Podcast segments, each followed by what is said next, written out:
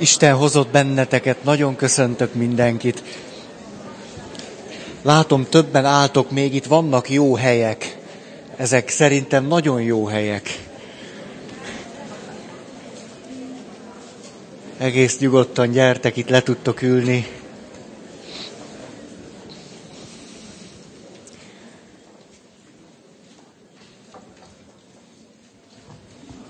A gyors ismétlés hogy tulajdonképpen miben is gondolkodunk, az egyediségünk, együttességekben való létezésünk és az egyetemes voltunk, ebben gondolkodunk, és a múlt alkalommal szót ejtettünk egy elgondolkodtató jelenségről, ez pedig az, hogyha elfogadjuk azt, amit azok a kutatók mondanak, akik az érték kutatásokat végzik és azon töprengenek, hogy vajon mindannak, amit így nevezünk meg, hogy érték az életemben, annak mi lehet a hátterében.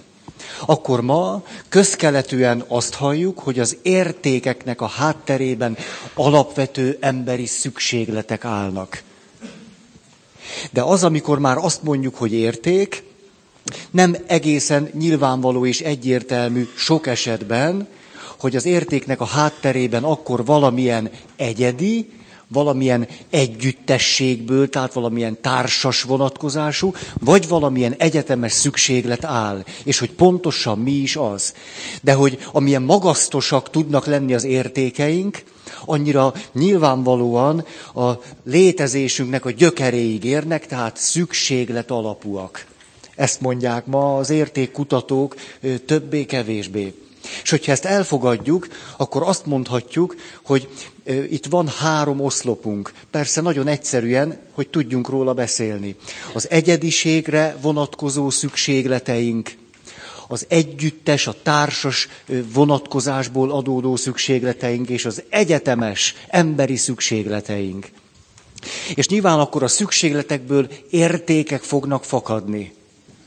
Na de ha már azt mondjuk, hogy itt értékek fakadtak, az értékeket nyilván igyekszünk majd megőrizni. Azoknak teret adni, azokat megóvni, azokat ö, ö, kibontakoztatni. És már is ott vagyunk az erkölcsnél, és ott vagyunk a jogalkotásnál. És aztán természetesen, hogyha építjük tovább ezt a három világot, akkor nyilván tehát szükségletek, értékek, erkölcs, jogalkotás, és nyilván aztán beszélhetünk az ahhoz kapcsolódó sajátos spirituális vagy vallásos magatartásformáról és életről. De ez így akkor három egymásontól különálló kupac. Nyilván nem így van, de képesek vagyunk az egyoldalúságra. És ez volt az, ami a múlt alkalommal nekem legalábbis fontos volt, hogy ezt elmondhatom nektek hogy becsületbe tarthatjuk, vagy megbecsülhetjük az egyedi szükségleteinkből fakadó értékeinket, és ezekből az értékekből fakadó erkölcsiségünket, és az arra vonatkozó spirituális életünket, de a második kupacot is értéknek tarthatjuk nyugodtan, és a harmadikat is. Csak hogy ahogyan az életet éljük, ez nem így szokott történni hanem keresztül kasul, éppen ahol állok, nagyon szívesen a másikat nem, hogy nem értéknek látom, hanem fenyegetőnek tartom az én kupacomra nézve, ami az én legfontosabb kupacom, és azután pedig nagyon könnyen azt mondom egy másik világnak az értékességére, vagy erkölcsiségére, vagy spirituális gyakorlataira, hogy hát az tulajdonképpen értéktelen. Akár egészen, hogy erkölcstelen. Ezért de nagy dolog lenne, hogyha képesek lennénk ezt a három világot, ami persze valamiképpen bennünk valahogy együtt van, de nem biztos, hogy eléggé tudatosan és kimunkáltam. És példának nem tudtam mást hozni, mint a saját tapasztalásomat arra vonatkozóan, hogy milyen sok kritikát kapok az egyház berkein belülről, hogy túlságosan is szinkretista vagyok. Ugye ezt nagyon könnyű valaki rásütni, szinkratista, összekeveri kutyújait, a vallásokat, innen is idéz, meg onnan is, és ez már is rettenetes az együttesség világában állva. És én hiába mondom, hogy nem szinkretizmus, Csak egy picit az egyetemesség világából nézzünk, gazdagodjunk, az is nagyon szeretek ott is állni. Ha valaki csak itt áll, és falak vannak jobbra-balra, azt mondja szinkretista. Másfelől, akkor elmegyünk az egyediség értékelésére, hogy individumok is vagyunk, és ez nagyszerű dolog. Akkor pedig rám sütik azt, hogy individuális vagyok, vagy különc vagyok, vagy nem vagyok elég, nem tudom én micsoda. Nagyon sok mindent sütnek rám. Pedig sokkal jobban szeretném, ha sütnének nekem. A világ sokkal jobb lenne, nem sütögetnénk egymásra dolgokat, hanem sütögetnénk egymásnak dolgokat. És nyilván aztán pedig, hogyha valaki nagyon az individuális világában áll, vagy az egyetemesség talaján, akkor az pedig értetlenül néz rám, és azt mondja, Feri, egyszerűen nem értem, te hogy vagy még katolikus? Miért vagy te még keresztény? Mit kereselte az egyházban? Mit kereselte plébánosként egy egyházközségben? Hát, hát így. Na, ez akart a, a nagy összefüggésünkkel kapcsolatos bevezető vagy hangolódó lenni, mert ezt nagyon-nagyon izgalmasnak tartom. Aztán beszéltünk a társas dilemmáról, és a társas dilemmának az utolsó pontjait mondtuk el, amire már alig-alig maradt idő, minden esetre két pontot had ö, idézzek föl, hogy a társas dilemma lényege, hogy az egyes ember és a csoport közt van valamilyen viszony, és a dilemma úgy néz ki, hogy ha én csak az első kupac tetejére állok, és azt mondom, saját érdekem, egyéni szükségletem, individuális világom, akkor ha én a csoporttal, közösséggel, vagy akár egyetemes értékekkel szemben hozok döntéseket, akkor lehet, hogy jobban járok egy ideig. Vagy akár egy-két nemzedék is jobban járhat bizonyos szempontokból. De aztán ez oly mértékben tönkreteszi az együttességek világát és az egyetemesség világát, hogy az előbb-utóbb kihat az egyes emberre és az individumra és arra a világra. És ma ugye ezt látjuk. És ezért hoztunk 20 pontot, hogy a társas dilemma hogy és mi által volna vagy megelőzhető, vagy megoldható, hogy képesek legyünk az együttességnek teret adni, sőt elsőbséget adni, azért, mert az jó hatással van az egyes ember életére nézve is. És itt nyilván mondhatnánk egy nagyon egyszerű sort, hogy mikor az első kupacban állok, azt mondom, szeretnék boldog lenni. Azt tőlem ne vitassa el senki. Én, én, én, az én boldogságom, én életem, én, én, én boldogság, én élet. És ezt nyugodtan szabad megőrizni. Nem kell rögtön kritika alá vonni, mikor átlépünk egy lépéssel, és az együttességeknek, a közösségnek, a csoportnak, vagy egy nemzetnek a talaján állunk. Akkor egyszerűen csak egy picit, picit tovább gondoljuk, és azt mondjuk, hogy őrizhetném meg a boldogságra irányuló törekvésem, és azt, hogy nagyon fontos, hogy boldog legyek, hogy közben ez másokat is tudjon lehetőleg boldogságra segíteni.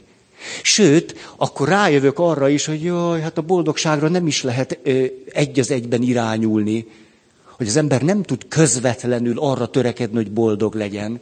Hogy, ha ezt valaki nekem megtanítja, hogy hogy lehet egyedül ülni egy szobában, és boldog akarok lenni, most szeretnék boldog lenni, most jöjjön, jöjjön.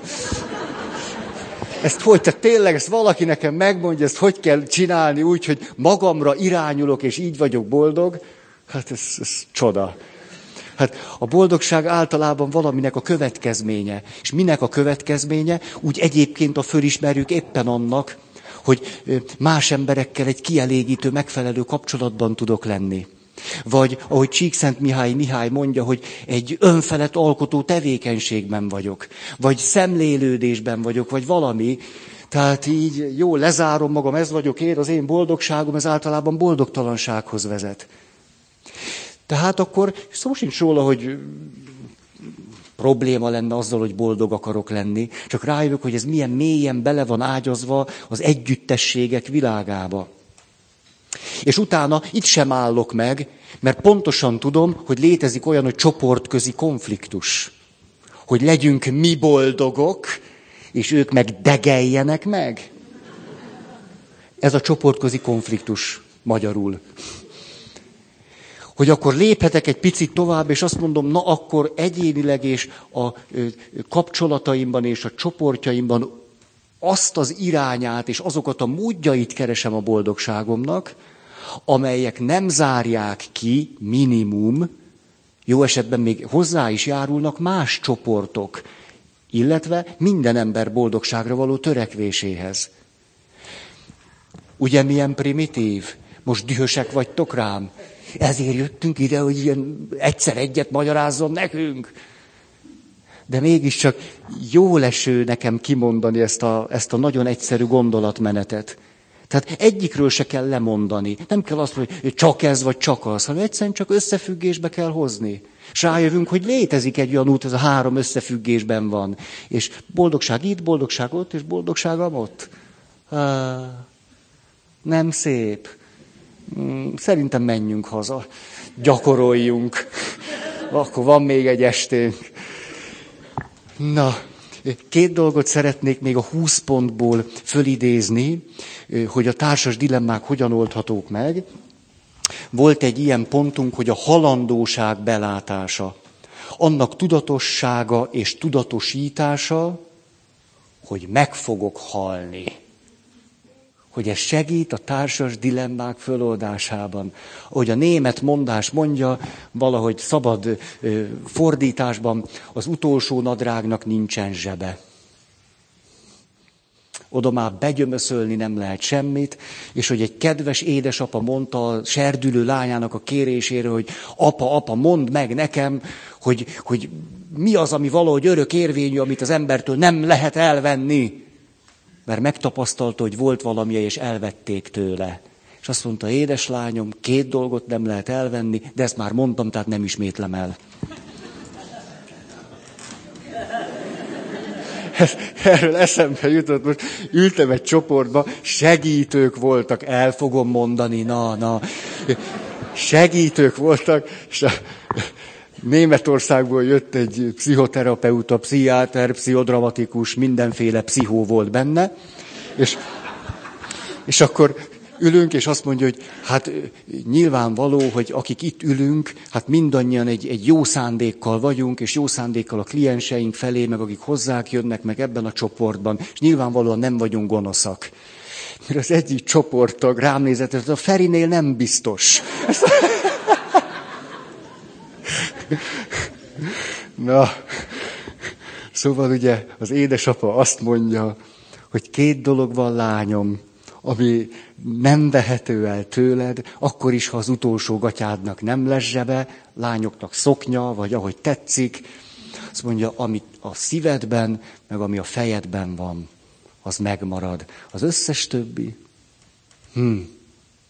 És milyen érdekes, hogy ami az ember fejében vagy szívében van, azt nem tudom, hogy az olyan-e, amiért szoktunk másokat gyilkolászni. Valahogy nem az a természete. És akkor, hogy ámuljunk egy picit, Csíkszent Mihály, Mihály, nem véletlenül mondtam a flót, körülbelül egy egyharmad oldalt hagy olvassak föl a Fejlődés útjai című könyvéből, a harmadik évezred pszichológiája, egy szerény cím olvasható itt. Ebből is látszik, hogy van benne áramlás bőven. És ez már is tetszik. Azt mondja, jelenlegi ismereteinken túlmutató hitre van szükségünk ahhoz, hogy hinni tudjunk a jövendőben. Sokan nem képesek erre a lelki fejlődésre, és nem tudnak kitörni hitetlenségükből. Létezik azonban a hitnek egy forrása, amihez nem kell nagy elhatározás, és a valósággal sem kell megalkudni. Egyszerűen hihetünk abban, hogy hozzá tudunk járulni az élet komplexebbé tételéhez. Árnyaltabbá, gazdagabbá, három kupac együtt. Azért félünk a haláltól, mert túlságosan azonosulunk az énünkkel. Minél több pszichikus energiát szentelünk az egyéni céloknak, nem törődve a tágabb érdekekkel, vagyis minél több figyelmet fordítunk a differenciálódásunkra, anélkül, hogy integrálódnánk, annál félelmetesebbnek tűnik az egyén elmúlása. Ha azonban jobban azonosulunk az evolúcióval, a komplexitás növelésének folyamatával, akkor a halál fenyegetettsége tompul. Erről ennyit. És aztán még a picit az ismétlés, a 19. pont így volt, az egyéni szintű empátiát meghaladó, felülmúló szándék és jó akarat, hogy a csoport mint egész részesedhessék a különböző javakból. És itt már nem olvastam föl a regulát, de hagyd tegyem ezt meg. Ugye, hogyha az egyediség világában vagyunk, akkor nyilván azt mondjuk, hogy kedvezni magamnak és a szűkebb családomnak vagy rokonságomnak az óriási érték. De egy kicsit tovább lépek az együttességeknek egy tágabb világában, akkor már is meg kellene haladnunk ezt a fajta morált.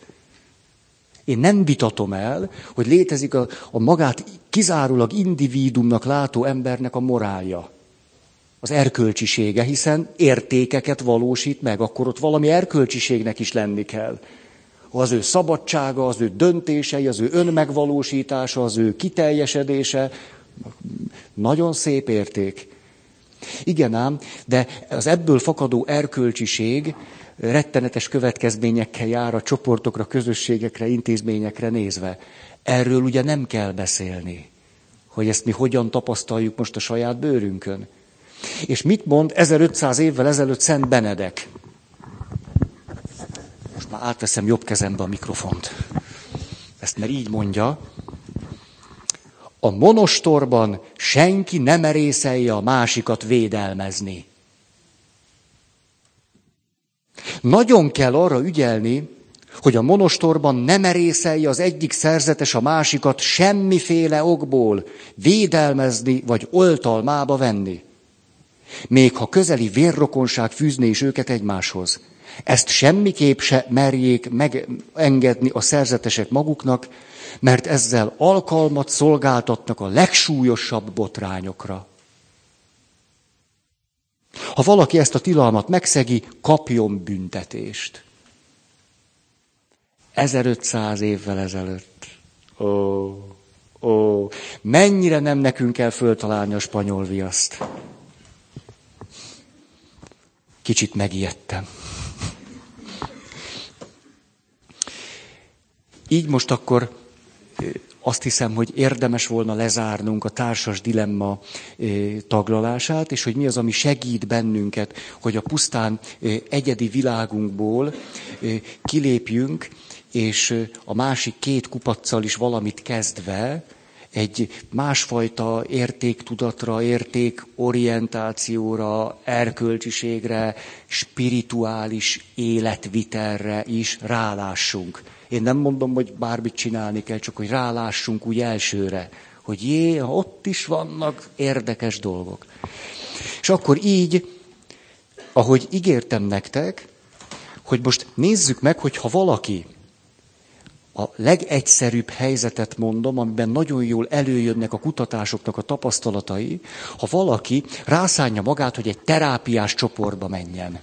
Vagy legalábbis egy terápiás hatású csoportba menjen, egy önismereti csoportba elmenjen, akkor mit mondanak a grandiózus kutatások arról, hogy ha valaki odaadja magát a csoportnak, akkor a csoport mit ad neki.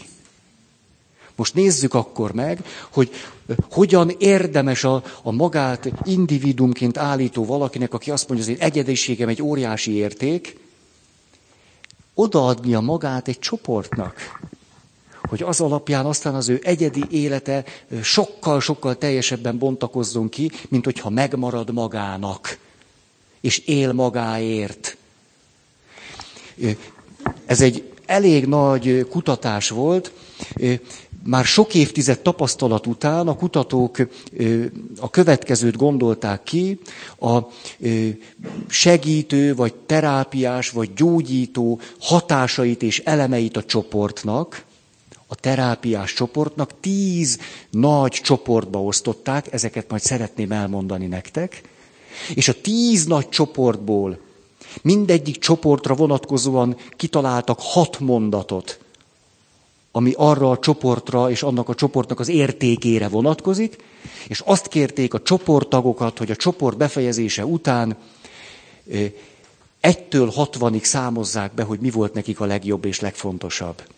Úgyhogy amit most elmondok, az egy jó nagy kutatásnak az eszenciája, csak az első tíz legfontosabb nyereségét fogom elmondani annak, hogyha valaki hajlandó odaadni magát egy csoportnak.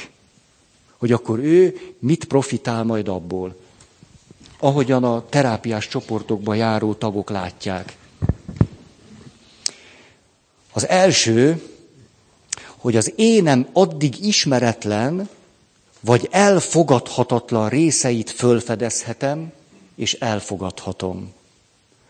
Tehát az énem addig ismeretlen, vagy elfogadhatatlan részeit fölfedezhetem, és el is fogadhatom. Ez óriási élmény tud lenni. Rögtön hozok saját élményt. Múlt héten egy három napos ö, csoportban voltam, ahol ez a német pszichó, pszichó, pszichó bácsi ült, és vezette a pszichócsoportot, és egy nagyon érdekes feladatot adott nekem, meg a többieknek is, különböző módszerek segítségével találjuk meg, hogy a segítő identitásunk miből forrásozik. Munka, munka. És a következőre csodálkoztam rá. Eszembe jutott az, ahogyan édesanyám és édesapám szólítottak, egészen még apukám gimnazista koromban is. Ugye ez volt a megszólításom otthon, hogy picúr.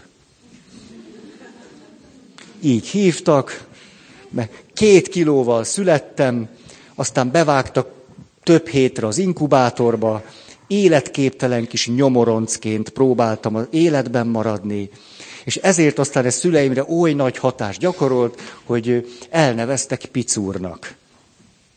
És akkor láttam, hogy na itt vagyok én, a segítő identitásom egyik alapja, hogy Picúr vagyok. Nyomorult, szinte életképtelen nyomvadék.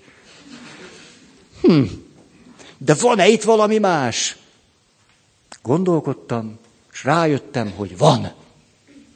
És ezt rögtön meg is osztom, mert tulajdonképpen ez volt az igazán nagy élményem. Rájöttem, hogy miközben picurként a nem létező szobám sarkába ücsörögtem, mert hát olyan nem volt, saját szobám nem volt. De minden esetre a szoba sarkában ücsörögtem, és mivel töltöttem az időmet picurként?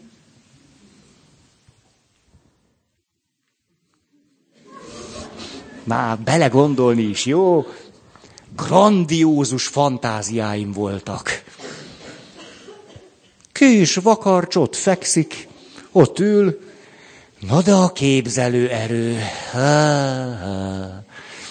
És akkor rájöttem, hogy nem csak a picúr volt ott, egy pici nyomvadék, ugye, hanem volt ott valaki, és eszembe jut az, ahogyan már ugye Hat éves koromban úszó óvodába jártam, majd hét éves koromtól atlétizáltam.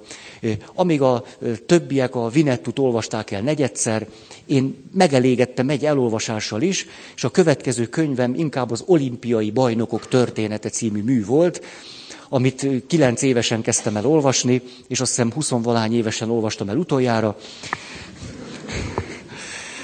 És ott be kellett látnom a múlt héten, hogy tulajdonképpen a kisebb rendűségi érzéseimmel és a reggeteg és rettenetes szorongásommal együtt, azzal, hogy teljesen izoláltan éreztem magam a családban, mint hogyha egy külön bolygón lennék, aközben a fantáziálás hogyan segített a túlélésben.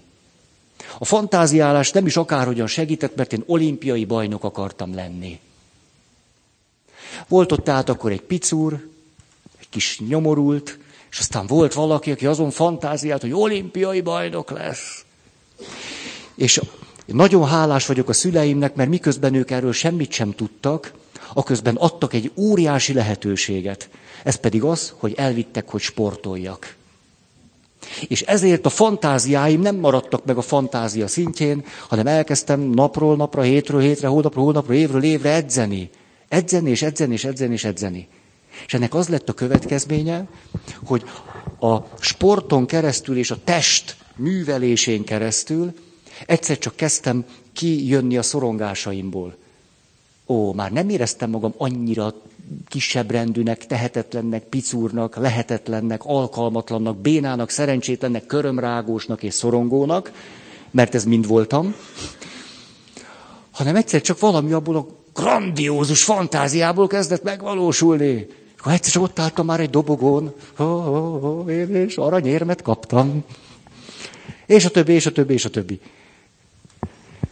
Azért volt fontos nekem a múlt hét, hogy egyszerű csoporttakként rácsodálkoztam valamire, ami eddig előttem sohasem állt olyan értékként, ahogy most rájöttem, hogy az érték. Ez pedig a gyerekkori fantáziálásom. Rájöttem, hogy micsoda kincs volt abban, hogy én gyerekként azon álmodoztam, hogy én egyszer olimpiai bajnok legyek. Ugyanis, ha nincs ez az álom, nincs az álmodozás, akkor most is körömrágó, szorongó fiatalember lennék. A fiatal az nem igaz. És ki tudja, hogy hol lennék. Milyen sokat köszönhetek ezeknek a fantáziáknak. És milyen érdekes, 43 évesen jövök arra a gondolatra rá, hogy ezek nem szalonképtelen dolgok, vagy hát ezt, ezt hagyjuk is, meg szoktatok egymásnak beszélni a grandiózus gyermekkori fantáziáitokról, vagy szégyellitek? Ó, hát én rájöttem, hogy ezek nagyszerű dolgok, és milyen sokat segítettek az életemben. De nyilván fontos volt az, hogy valami ezekből a fantáziákból realizálódni tudott. Különben... Mm. Ehhez, a fölismeréshez csoportra volt szükségem. Egy nagyon jó csoportra. Jó segítőre, jó vezetőre, és egy jó csoportra. És ezért ma boldogabb vagyok, mint egy hete. Sikerült egy én részemet integrálni. Ha, nagyszerű. A szombaton, amikor vége lett ennek a háromnapos csoportnak, elmentem egy előadást megtartani valahol, és mondtam, beszél, elmondtam ezt a friss élményemet, mert budjant ki belőlem, mint a csuda, alig vártam, hogy valahol elmondhassam példaként. És akkor ugye nagyon beszéltem a szégyenről, hogy valami, ami, amit nem, nem mondunk el, nem, olyan én rész, ami titkos, ciki, letagadásra érdemes, méltó, nem szalonképes, nem elfogadható, ó, egyszer csak valahogy nem, hogy vállalható lesz, hanem érték. És erre jelentkezik valaki a csoportba, és azt mondja, ó, Feri, az semmi. Ugye hát ezek szeretem ezt, gondoltam valami érdekes dolog jön, és jött is. Mondta, te ilyesmit szégyeltél? Az illető egy 35 éves több gyerekes anyuka, és azt mondja, én szombaton bepisiltem.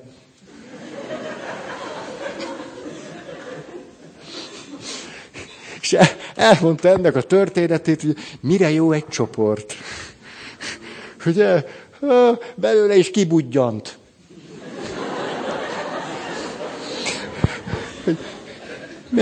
Minek tokoljuk, zárjuk, szégyeljük, nem tudom, mit csináljunk ezzel, a, ezzel az élet eseményünkkel. Azt tudod, tudod, Feri, de te mondtad, tudjátok, az úgy volt, hogy a lányomnak, a nagy lányomnak, aki nagyon szeret futni, megígértem, hogy együtt lefutjuk a félmaratont. És akkor a lányom azt kéri tőlem, de anya, mi lesz, ha majd pisilnünk kell? Futunk ott a betonon, és hát nincs pisilde. Hogy akkor, akkor hogy fogjuk megoldani? És akkor azt mondja az édesanyja, 30 valány éves, Oj, lányom, hát tudja, ma akkor bepisilünk. Csak úgy zárójelben mondom, a maratoni futók tényleg beszoktak pisilni, ha éppen úgy adódik. Hát értitek, egyéni csúcsér futók, vagy hogy én legyek a párosi maraton győztese, nem csak bepisilnek,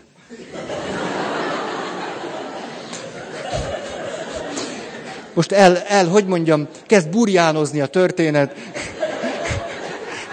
gazdagodni, de ehhez csak annyit, most egy másik történetre átugorva, egy volt, van egy nagyon jó maratoni futó barátom, na, több mint húsz éve vagyunk barátok, ő mesélt nekem először erről a jelenségről, és azt mondja, hogy hát ezt tudod, maratoni futók között ez teljesen természetes. A kaki is természetes. De azért az már nekem sok volt, mikor valaki befutott úgy, hogy tele volt a gatyája, meg mindenhol, és nem ment el zuhanyozni, hanem ott récselt a többiekkel. Na azért az már nekem is egy kicsit sok volt. Hát jó, fut, akkor fut, de azért ez...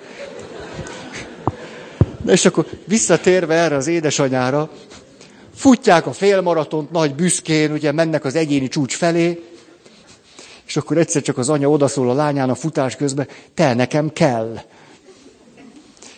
És erre a lány ugye teljesen ösztönösen rán, és azt mondja, anya, ígéret szép szó, te mondtad.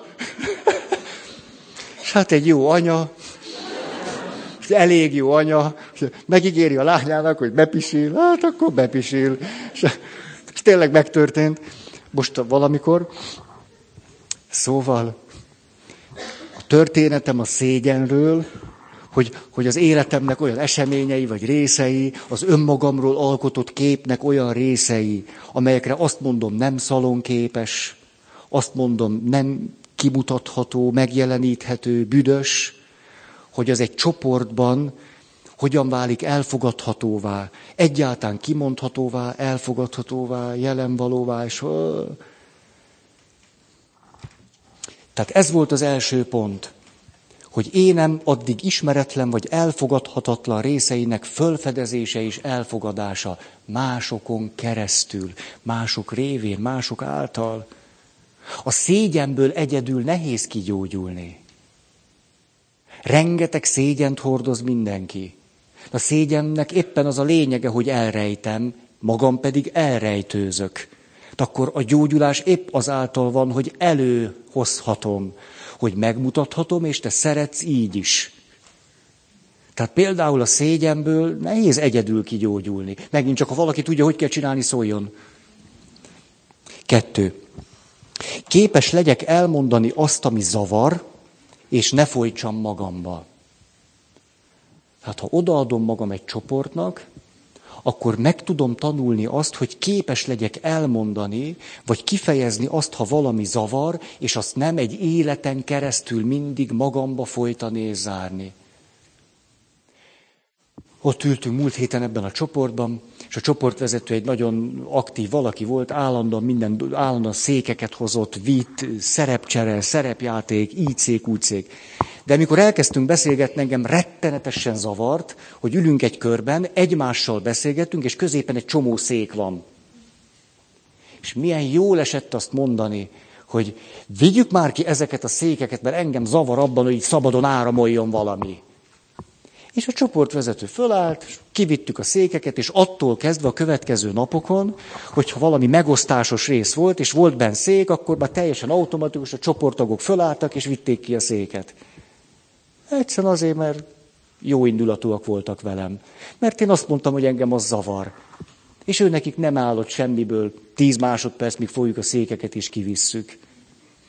Ide ténylegesen emlékszem jó pár évvel ezelőtt, milyen sokat példáloztam ezekről a legegyszerűbb dolgokról, hogy vagyunk egy társaságban, és nem merünk kimenni a vécére. Csak kibírom, jó, már csak fél óra. Ezért is fontos, hogy tudjuk, hogy mennyi idő van. Emlékeztek? A struktúra nagyon fontos. 9-től 11-ig. Akkor tudjuk, hogy bírni fogjuk-e, vagy nem hogy melegen van, vagy nincs, hogy nyissunk ajtót, vagy ne, hogy kényelmesen ülök, vagy nem. Hát elemi tapasztalatom olyanoknál, akik a legegyszerűbb dolgaikat nem tudják kifejezni és kimondani, hogy leülnek egy olyan székre, egy olyan helyzetbe, egy olyan valamibe, ahol nem lehet kényelmesen lenni. Nem, nem, jó lesz, jó lesz. Dehogy lesz jó hogy mennyire semmiből nem áll, de sokan vagyunk, fogjuk és az asztalt kivisszük középről. Mert nagyon szép a nappali azzal az asztallal, de most itt ülünk tizen, és nem lehet kényelmesen ülni. És miért kéne nyolc embernek az tizenhat lábát össze-vissza gabaítani? Azért, mert hogy ott van egy asztal. Megvan ez az élmény. Hogy elmész vendégségbe, és hát hogy mondjam, mint hogyha egy ilyen atomtámadásszerű változást idézni elő azzal, hogy azt mondod, hogy az asztalt nem lehetne egy kicsit odébb rakni. Hát mikor mondhatok ilyet utolja? Nem, nagyon kényelmes, de, de tök jól elférek, köszönöm. Hogy azért, mert nem te vagy a házigazda, nem lehet azt mondani, hogy nyissunk ablakot. De hogy nem mondjuk, ugye? Ezt, na most a legegyszerűbbeket akartam, a leg, leg, leg, leg. Tehát a második nagyszerű gyümölcse annak, hogy odaadom magam egy csoportnak, hogy megtanít engem elmondani azt, ami zavar, és megszünteti azt, hogy egyetlen dolgot tudok ezekben a helyzetekben, mint hogy magamba folytom. Harmadik pont.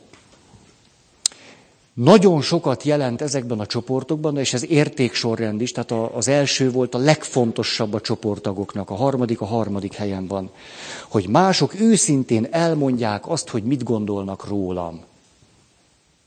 Hogy szoktunk ezért veszködni, hogy valaki évente egyszer mondjon nekünk egy mondatot rólunk.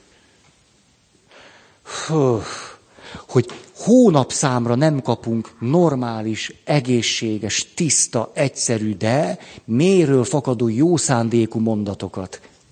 Mi rólunk. Nem kapunk. Udvarjas mondatot kapunk, beszólásokat kapunk, kritikus megjegyzéseket kapunk, de hogy ugye a mélységből valaki azt te, én ezt gondolom rólad. Vagy ezt gondoltam rólad. Mikor ezt mondtad, én ezt gondoltam rólad hogy végtelenül egyszerű mondatok univerzumokat nyitnak ki. És telefonokat aktiválnak. Emlékszem, ki rúgtak a papnevelő intézetből, és akkor körülbelül három nap múlva már egy bibliadráma csoportban ültem. Az ember segítsen magán. És egy hetes volt, fönn voltunk dobogókön, és hát kérdezték, hogy ki hogy van. Hát jó, jó kérdés, és akkor elmondtam, hogy hát éppen három napja rúgtak ki, és hogy hát azt gondoltam, hogy pap leszek, és most meg fogalmam sincs, hogy, hogy mi lesz. De azt továbbra is gondolom, hogy pap leszek, de hogy hogy lesz, azt nem tudom.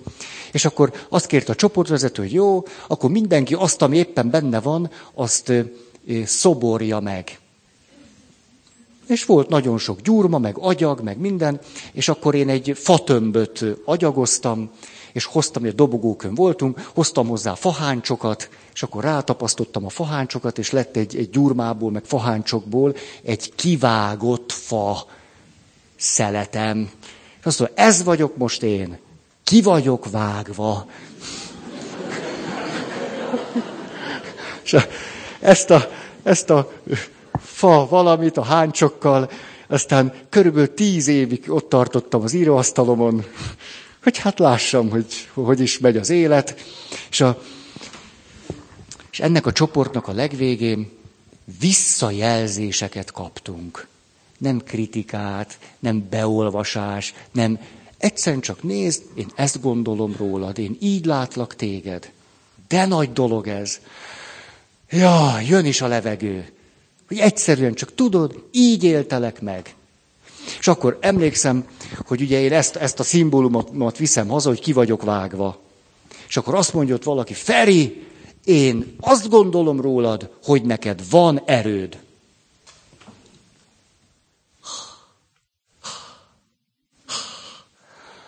Ki vagyok vágva, és mégis van erőm hogy milyen hihetetlen sokat jelentett nekem valaki, aki azt mondta, Feri, én úgy látlak, hogy neked van erőd. Egy ilyen helyzetben. Pedig milyen egyszerű mondat. Nincs benne semmi. És azt is mondhatnám, hogy mit tudja ő, hogy van-e bennem erő. És azt is mondhatnám, ez a mondat őróla szól. De egy csoportban, mikor ott vagyunk egy héten keresztül, és figyelünk egymást, és odaadjuk magunkat a többieknek, bizony, hogy igenis nagyon nagy ereje és súlya lesz annak, hogy valaki ez ilyen egyszerű mondatot mond. Feri, szerintem neked van erőd. Őriztek nagyon egyszerű mondatokat, amik életre szólóan megvannak, pedig olyan egyszerűek, mert valaki odaállt mellétek, és egyszerűen csak elmondta, tudod, én azt gondolom rólad, hogy. És emlékszem egy másik ö, ö, csoportban, akkor éppen krízisben voltam, csak úgy normálisan, és, és ott egy csoportban megint csak volt egy zárókör, és ezt se felejtem el, egy nő volt, ez nagyon fontos, néha nagyon fontos, és akkor azt mondja, Feri, neked szép a lelked. És most fejeződik be a csoport. Még. Szóval, hogy ezt a mondatot, ez volt 20 évvel ezelőtt körülbelül, vagy 15. És azóta hordozom, és hogy akkor például milyen fontos volt azt, hogy ezt egy nő mondta. Hogy hát az önismeretnek még ott az eleje felé voltam, és azt gondoltam, hát ha ezt egy nő mondja, az biztos úgy van. A nők szokták az ilyesmit tudni. Mi, karcos lelkű pasik, na de egy nő ilyet mond. Szóval most csak két mondatot mondtam, micsoda gyönyörű mondatokat kaphatunk. És azok hogyan éltetnek aztán bennünket. Nyilván lehetne negatív mondatot is mondani, majd mondok is. Lesz olyan pont. Negyedik pont, hogyha odaadjuk magunkat egy csoportnak, az segít bennünket abban, hogy megtanulhatjuk kifejezni az érzéseinket. Tudom, hogy nagyon közhelyszerű, amit mondok. Minden esetre hétfőn, minden hónapban egy fél napot egy csoportban töltök, ott is csoporttagként, látjátok, ez nem, ezt nem fejezem be. Tehát csoporttagnak, csoporttagnak, csoporttagnak lenni nagyszerű dolog. Szóval ott vagyok ebben a csoportban, és ez egy speciális csoport, mert nem egyszerűen csak az érzések kifejezésére vállalkozunk ebben a csoportban, hanem a testünkkel dolgozunk.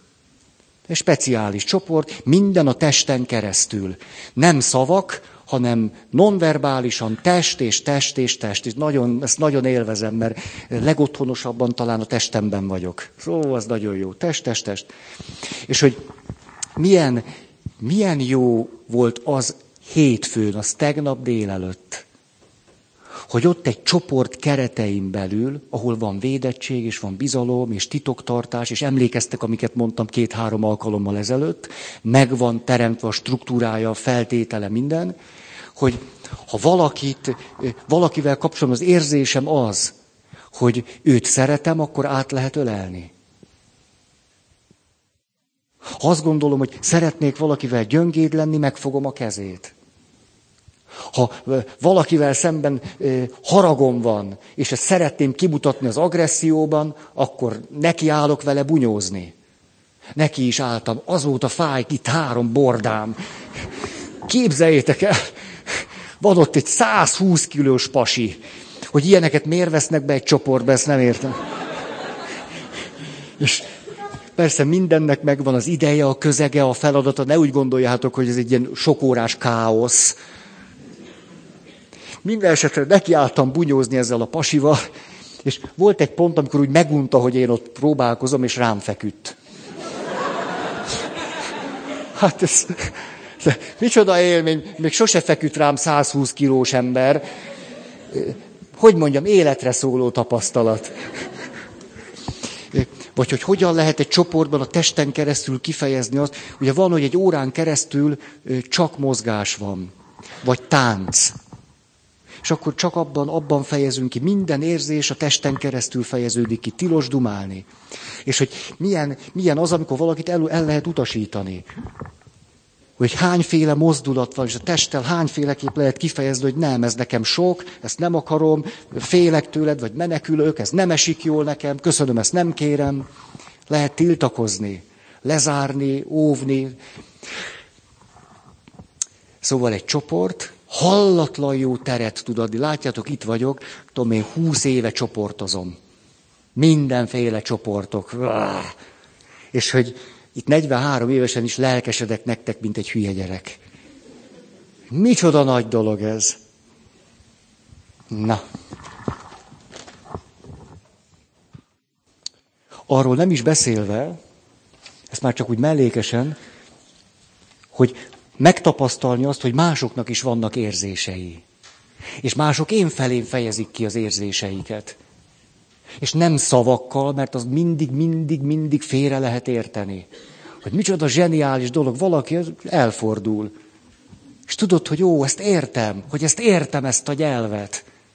Hogy kiölti rám a nyelvét, ezt is értem. Hogy valaki megsimítja az arcomat, ezt is értem. Hogy micsoda, micsoda, mi, na, nem ragozom, mikor lesz a következő alkalom? Szóval, na, három papírt is képes vagyok összekeverni. Ötös pont. Ötödik helyen mi fontos azoknak, akik odaadták magukat egy csoportnak. A csoport tudatja velem, hogy milyen benyomást keltek benne, vagy bennük. Tehát a benyomásaikat el tudják mondani rólam. Azokat a benyomásaikat, amelyekről magunk sose gondolnánk, hogy ilyen benyomást keltünk másokban. A,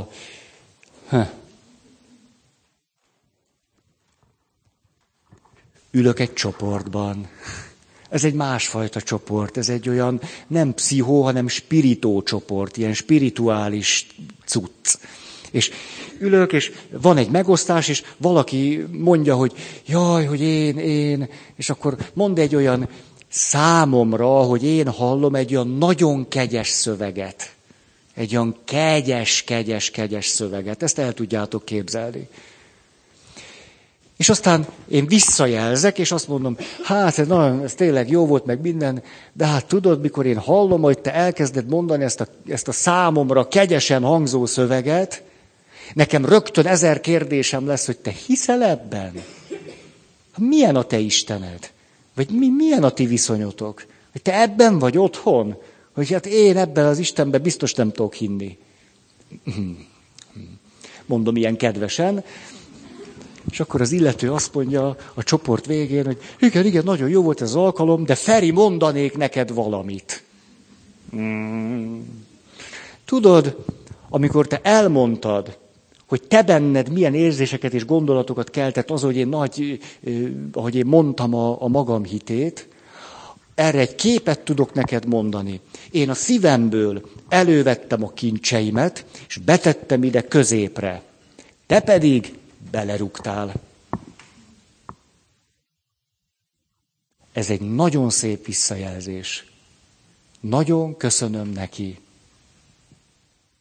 Megtanuljuk kifejezni magunkat, de utána rögtön megtanuljuk azt, hogy ez valakiben és másokban milyen érzéseket, benyomásokat ö, kelt.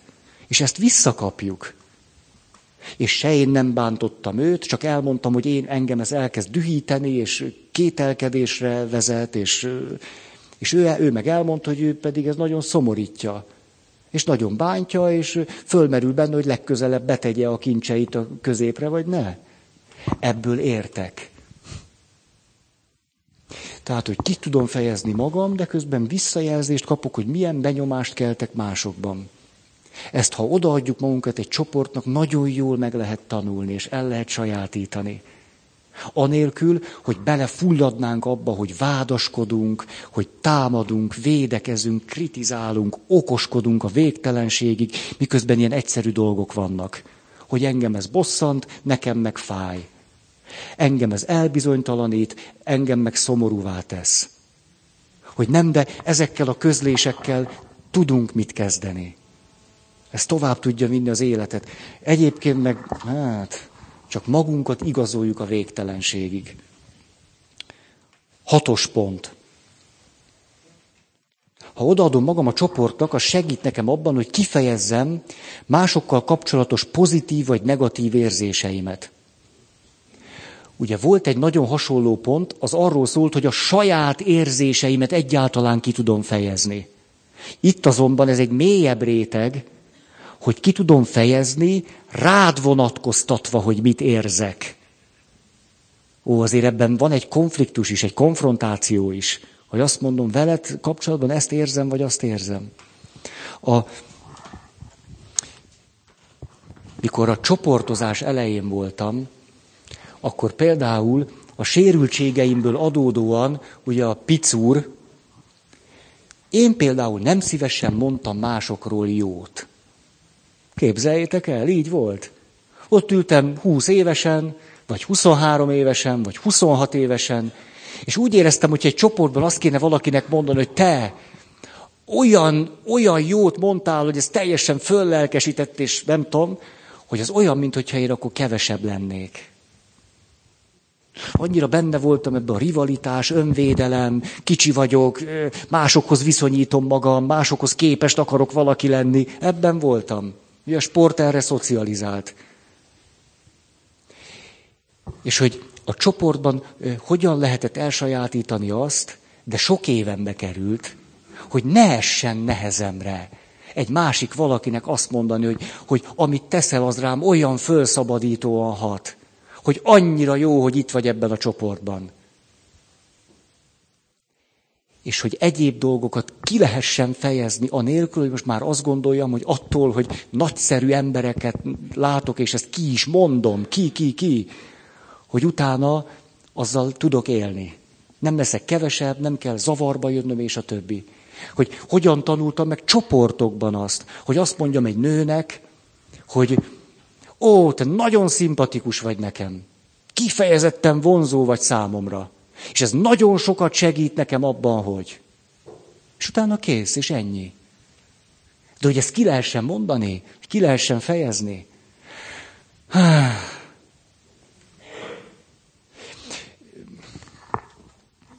Ez volt az ötös, hatos.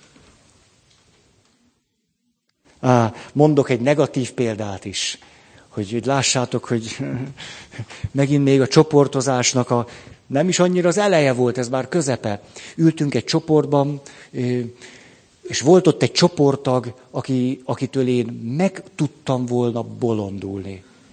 De ráadásul nem csak tőle bolondultam meg, hanem hogy az volt a tapasztalatom róla, hogy annyira értetlen, annyira lassú, annyira és én ettől, és akkor csoportvezetők, hát ő is csoporttag volt, és akkor mondjuk foglalkoztak vele egy órát. Első öt percet bírtam. Tíz perc, húsz perc, fél óra, és hogy fél óra körül, hogy az ez nem igaz, hogy mit keresek itt. Hogy ezt kell hallgatnom, hogy annyi fontosabb dolgom is lenne, mint hogy ezt, ezt viseljem el. Hogy itt bénázik, hát mit bénázik már ennyit, értse már meg. És akkor ugye, hát nyilván egy éves csoport volt, tehát egy év alatt legalább háromszor átéltem azt, hogy a csoportvezetők akkor mind vele foglalkoztak, és, és én a harmadiknál azt mondtam, hogy megbolondulok. Hogy mindenhol szeretnék lenni, csak ezt a nyüglődést nem akarom hallani, hogy itt szerencsétlenkedik. És dő. Na és mi történt? Negyedik alkalom, és megint ő került elő, és a csoportvezetők nagyon kedvesek, meg minden, hogy hát akkor ők most segítenek neki, mert ő is csoporttag, és nem baj, hogy lassú, és nem baj, hogy értetlen, és nehéz fölfogású, és traumatizált, és elakadt, semmivel se ér kevesebbet, mint bárki más, beleértve engem is. Na és én fölpattantam, és azt mondtam, hogy ha most nekem megint órákon keresztül végig kell élnem azt, amit már háromszor végigéltem, én megőrülök ettől mondtam ilyen kedvesen, és elég szabadon kifejezve a saját érzéseimet. Nagyon rutinos osztrák csoportvezető volt. Kicsit se jött zavarba. Ült, így összerakva a lába. Barna cipő volt rajta, most is emlékszem. És azt mondja, hogy jó, Feri, értettük, hogy te nagyon dühös vagy, és ez ingerültét, ezt, ezt, ezt, fölfogtuk, akkor mit csináljunk?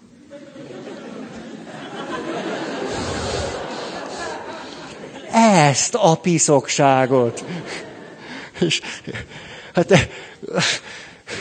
hát ugye ez az egyetlen kérdés, ő elismerte, hogy én ezt érzem. Nem mondta, ilyet nem lehet csinálni, te akarsz itt segítőzni, meg mi vagy te, állítólag pap, és akkor itt ordibálsz, meg ki vagy akadva, meg nézzél magadba, meg nem adunk diplomát, meg nem volt semmilyen. Egyszer azt mondta, rendben Feri, értettük, Mit? Egészség. Na hát azért ez bosszantó Miklós, itt katarzis előszobájába trüsszögsz. Egészségedre. Ugye egy csoportban lehet trüsszögni. És jön a lélek kifelé. Szóval... Elgondolkodtam ott, lepergett magam előtt az életem, hogy hogy kéne ebből a rehetetlen hülye helyzetből jól kijönni. Rájöttem, hogy nem lehet belőle jól kijönni. Már úgy, hogy úgy, úgy ösztönösen szeretnék. És akkor hát elmondtam, hogy nem, nem, jó, hát csináljátok, csináljátok. Hát. És akkor szünet, nem, nem, nem rögtön, tehát jó, akkor szünet, szünet, nem így volt, tehát akkor hogy foglalkozol, szünet, visszamentem, én lehiggadtam, lenyugodtam, és akkor odaálltam, odafordultam a csoportok felé, és mondtam, bocsáss meg nekem. Nagyon sajnálom a kirohanásomat. Nagyon. De ennek az egész folyamatnak a tanulsága az az, hogy egy csoportban megtanultam azt, hogy ki lehet fejezni, amit érzek, Mások is megtanulták azt, hogy ki lehet fejezni azt, amit ez bennük kelt, vissza tudnak jelezni, ez rám hatást gyakorolhat, majd megint szabadon kifejezhetem azt, amit ez bennem keltett. És hogy így a bocsánatkérésem, az kicsit sem alázott engem meg, nem kellett úgy gondolnom, hogy jaj, jó, megszégyenültem, na, milyen hülye vagyok, hogy ezt bemondtam, hanem elmélyítette ezt az örömömet, hogy de jó, hogy vannak olyan közegek, ahol lehet ezt is mondani, aztán meg lehet hallani valamit, aztán megint lehet valamit mondani, és az egész természetesen zajlik. Ez volt a hatos. Legalább látjátok, milyen nehéz velem egy csoportban lenni. Csoportvezetőként szoktam magamat moderálni. Na, hetes pont. Ismerjem föl, hogy mindegy, hogy milyen útmutatást és támogatást kapok másoktól, mert végső soron én vagyok felelős azért, hogyan élem az életem.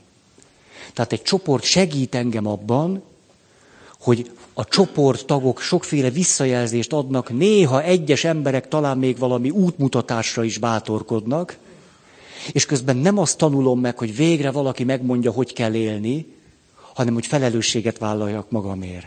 Ebben ez nagyon szép. Épp azon gondolkodtam, ezen ötleteltem, hogy milyen sokszor jön hozzám valaki, és azt mondja, Feri atya, adjon nekem egy receptet. És szívem szerint azt mondanám, menj egy csoportba. És ott rájössz majd, hogy a recepttel semmire sem ész. Egyrészt talán mert nincsenek is, ha meg vannak, nem jó neked. Éppen, hogy egyik se. Azért, mert recept. És egy csoportban milyen jól meg lehet tanulni azt, hogy felelősséget vállalok magamért. Nagyon jól meg lehet tanulni. Hogy, hogy na, öm, szóval ö, mondanám itt a történetet. Ö, egyszer egy saját... Aha. Valami jó hír. egyszer egy... Ö, hát egy olyan csoportban voltam, ahol aztán valami diplomát is kaptam utána. Igen ám, de én a csoportban nem a kezdetek kezdetétől voltam, mert a különböző már előtte való képzettségeimet beszámították. Ezért én a csoportba később érkeztem, mint a többiek. Ennek ezt nem is, nem is most akarom mondani, rájöttem. Tényleg rájöttem. Légy szíves, őrizzétek meg a történetnek ezt az első felét. Mert a saját felelősségről akartam, de ugyanebben a csoportban volt, és elkezdtem a másikat mondani. Tehát ebben a csoportban történt az is, ez a bevezetője volt, hogy egy nehéz élethelyzetet hoztam oda, és három dolog világlott ki. A csoport segítségével három dolog derült ki, hogy három dolgot kellene volna érdemes csinálnom. Az egyik, többet kellene úsznom. Ezt milyen kedvesen nevetsz ezen.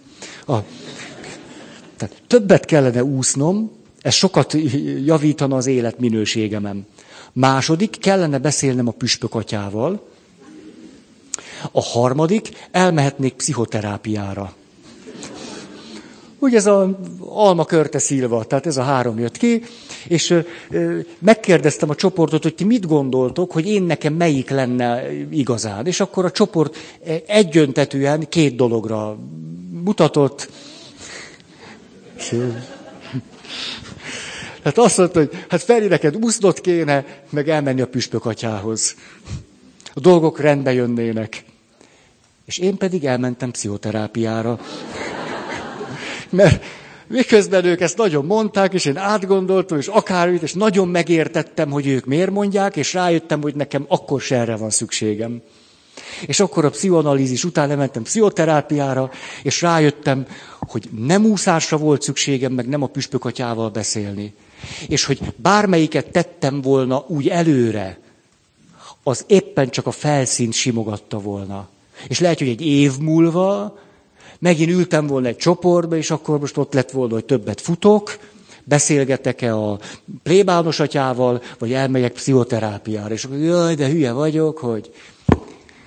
Szóval ez arról szól, hogy a csoport nagyon kedvesen, nagyon segítőkészen segített nekem három utat mutatni, és végül azt választottam, amiről azt gondoltam, hogy jó nekem. És ezzel a döntéssel nagyon jó jártam, és most nagyon él bennem eleven ez az élmény, hogy milyen nagy dolog kapni a csoporttól útmutatást, és aztán szabadon dönteni.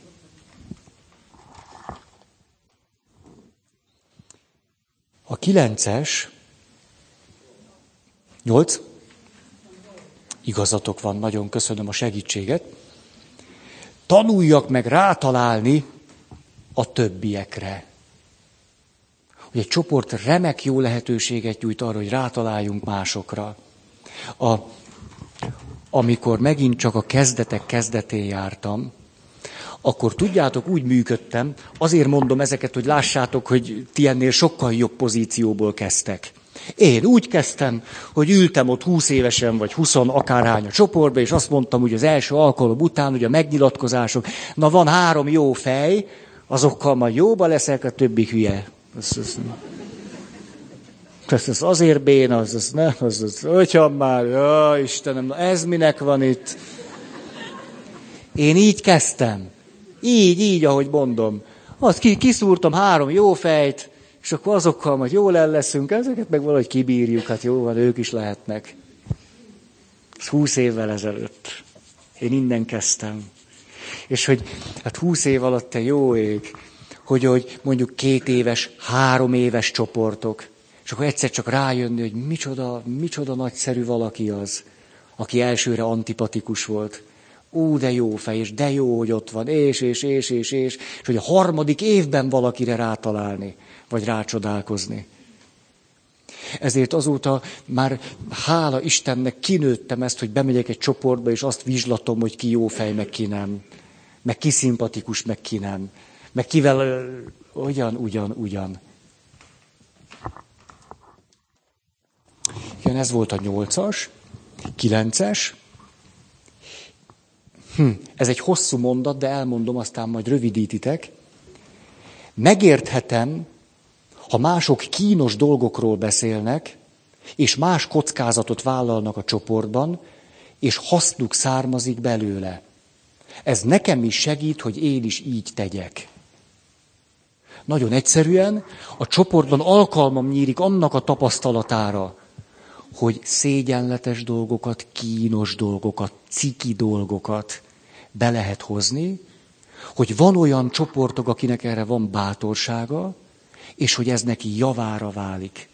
Mert kigyógyul a szégyenéből, mert elfogadást él meg, mert azt tapasztalja meg, hogy ami az ő nagy cikie, azzal még hárman ugyanígy vannak, és a többi. És hogy ez hogyan tud bennünket bátorítani. A, a példám erre az, a életem első pszichodráma csoportja, kis küző tojáshéjat vittem mindig magammal a fenekemen, és akkor egy nagy játék, és ugye most nagyon egyszerűen mondom, jelenetről jelenetre megyünk, És általában az a jó jelenet, ami úgy rögtön beugrik. Nem kell húszszor átgondolni, hogy jaj, most ez nem, most valamiről valami eszembe jutott, megyünk arra, most valami fontos dolog van. És én nekem az édesanyámmal való kapcsolatommal volt a, a játék, és egyszer csak eszembe jutott az, hogy amikor édesanyám beteg volt, és bekerült egy hétre kórházba, én akkor voltam 17 éves, és nem látogattam meg. És ott állt a csoportvezető, ott álltam én, és akkor kérdezte, hogy na Feri, mi jutott eszedbe az előző történetről? És akkor így pergett a film, hogy nekem bizony az jutott eszembe, hogy az anyukám kórházban van, és én nem látogatom meg egy hétig. Nekem ez jutott erről eszembe. És ott tiprottam, hogy keressek egy gyorsan egy másik jelenetet. Így, gyorsan, mi a második jelenet, ami eszembe jut? Ez nagyon gáz. Egy ilyen, hogy hálátlan szeretettem az édesanyjával. Ezt hogy, hogy? De akkor arra gondoltam, hogy ha ez jutott eszembe, ez jutott eszembe. Ha ezt tettem, akkor ezt tettem. Legalább kiderül, hogy mit lehet ezzel kezdeni. És akkor fölállítottuk a jelenetet, anyukám a kórházba, én a szobámba, és hogy mit gondolok, és miért nem indulok előtt meglátogatni. És ebből aztán egy nagyon-nagyon fontos valami kerekedett ki, az, ahogyan képes voltam a haldokló édesanyámtól elbúcsúzni. De hogyha ezt a ciki jelenetet nem vállalom, akkor talán a, a, a, a legmélyebbről fakadó együttérzésem, meg szeretetem az édesanyám iránt, aki egyébként akkor haldoklott, talán sosem támad föl bennem. Valójában ez egy kulcsjelenet volt, amit csak később értettem meg. Mert mikor ott álltam, akkor azt gondoltam, ez egy rettenetesen ciki jelenet, hogy az édesanyám kórházban van, én meg nem látogatom meg. Valójában a legfontosabb jelenet volt azért, mert az édesanyám haldoklott, és én el akartam tőle búcsúzni. De nagyon tehetetlennek éreztem magam, hogy ezt hogyan is tudnám megtenni. Tehát valami, ami szégyent keltett és cikinek tűnt, és ezt nem hozom be, az döntően hatott arra, hogy az anyukámtól el tudtam búcsúzni, ott a csoportban, a csoport segítségével. Utána ténylegesen oda tudtam ülni sokszor a halálos ágyához, és ott is tudtunk egymással, és az életemet ez döntően befolyásolta.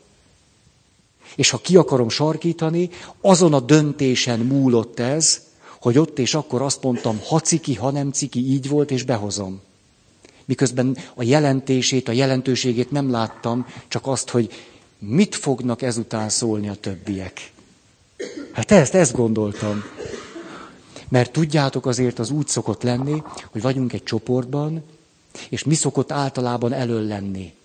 Hát az, hogy hogy bántottak minket, hogy milyen nehéz az élettörténetünk, hogy hogy szúrtak ki velünk, hogy hogy vagyunk szerencsétlenek, és a többi, ugye? És akkor mindig könnyen vagyunk együttérzők.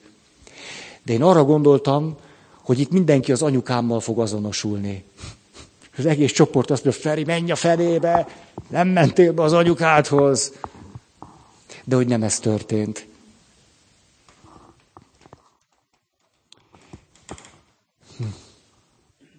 Tízes pont. Bízzak jobban a csoportban és az emberekben. Tehát amit megtanít nekünk egy csoport, vagy amiben segít, ha odaadjuk magunkat neki, hogy tudunk jobban bízni a csoportban és az emberekben. És itt volt az a történet, amit elkezdtem abban a csoportban, ahol, ahol papírosért mentek a dolgok, és nem az elejétől kezdve voltam ott hanem valahol becsatlakoztam, mert hogy már volt előtte bizonyos képzettségem. De mi történt a csoportban? De nyilván a csoporttagok nagyon csúnyán néztek rám. Azt mondták, ó, micsoda protekciós. Ó, mit végiggyűrtük a csoportot, fizettük a nagy lóvékat, ez meg csak itt belibeg a közepén. Ugye, és nagyon csúnyán néztek rám, érthető módon. És bennem persze ez akkor nem volt tudatos, de azt kérte a csoportvezető Feri, az lenne jó, hogyha bemutatkoznál. Mutasd be magad az a csoportnak. A csoport ült, az egy, na, protekciós, na, mutat, mit tud ez? Ez, olyan, és, e, hát azt ezt érzékeltem, hogy csúnyán néznek rá. Minden esetre gondoltam, hát akkor bemutatom magam. Három jelenetet mutattam meg, és a középső jelenet az a jelenet volt, amikor hét évesen bepisiltem. Amiről minden évben meg szoktam emlékezni. És a, és a, hát más a házasság évfordulójára emlékszik vissza, én a, akkor hét évesen a Keravil előtt a Jakobinusok terén bepisilek, én erre szoktam visszaemlékezni. És tehát ott eljátszottam ezt a jelenetet, monodramatikusan, hogy ott állok, és bepisilek, és mi történik, és hogy, és a... Ugye az volt a feladat, hogy mutassam be magam. És lement ez, lement az egész csoport. A csoportban mindenki megkapta maga kis papírkáját, gyönyörű szép pecsétekkel. A csoportvezető a legvégén a következőt mondja, Feri, én azt gondolom, hogy ahhoz, hogy téged a csoport elfogadott, az a jelenet kellett. Ha te idejössz azzal, hogy te csak a felében csatlakozol, mert neked ilyen meg olyan papírjaid vannak, és te ott elkezdesz nagyképüsködni, véged lett volna. De azzal, hogy te megmutattad magadot éppen bepisilve, hét évesen, hét iskolás voltam. Ó, a csoport azt mondta, jó van, hát ez is olyan nyomorult, mint mi. Jöhet. Elfogadjuk. Ugye ezt arra hoztam példának, hogy egy csoport nagyon nagy segítséget nyújthat abban, hogy bízzunk másokban, megmutathassunk magunkból valamit, amire azt gondolhatjuk, hogy mások azt mondják majd, hogy ciki, és hogy a bizalmunk erősödjék másokban. Na, ez lett volna a tízes pont, és pont idő van, ugye? Fél tízig vagyunk. Ez a tíz pont. A következő alkalommal lépnék tovább, és most már nem tíz fontos mondat, sorrendbe szedve ráadásul, hanem a tíz nagy csoportot szeretném nektek elmondani, amiből ez a néhány mondat fakadt. Tehát, hogy az egyes ember hogyan profitál abból, ha odaadja magát egy csoportnak, közösségnek és a többi. Nagyon köszönöm a figyelmeteket. Ennyit tudtam máma.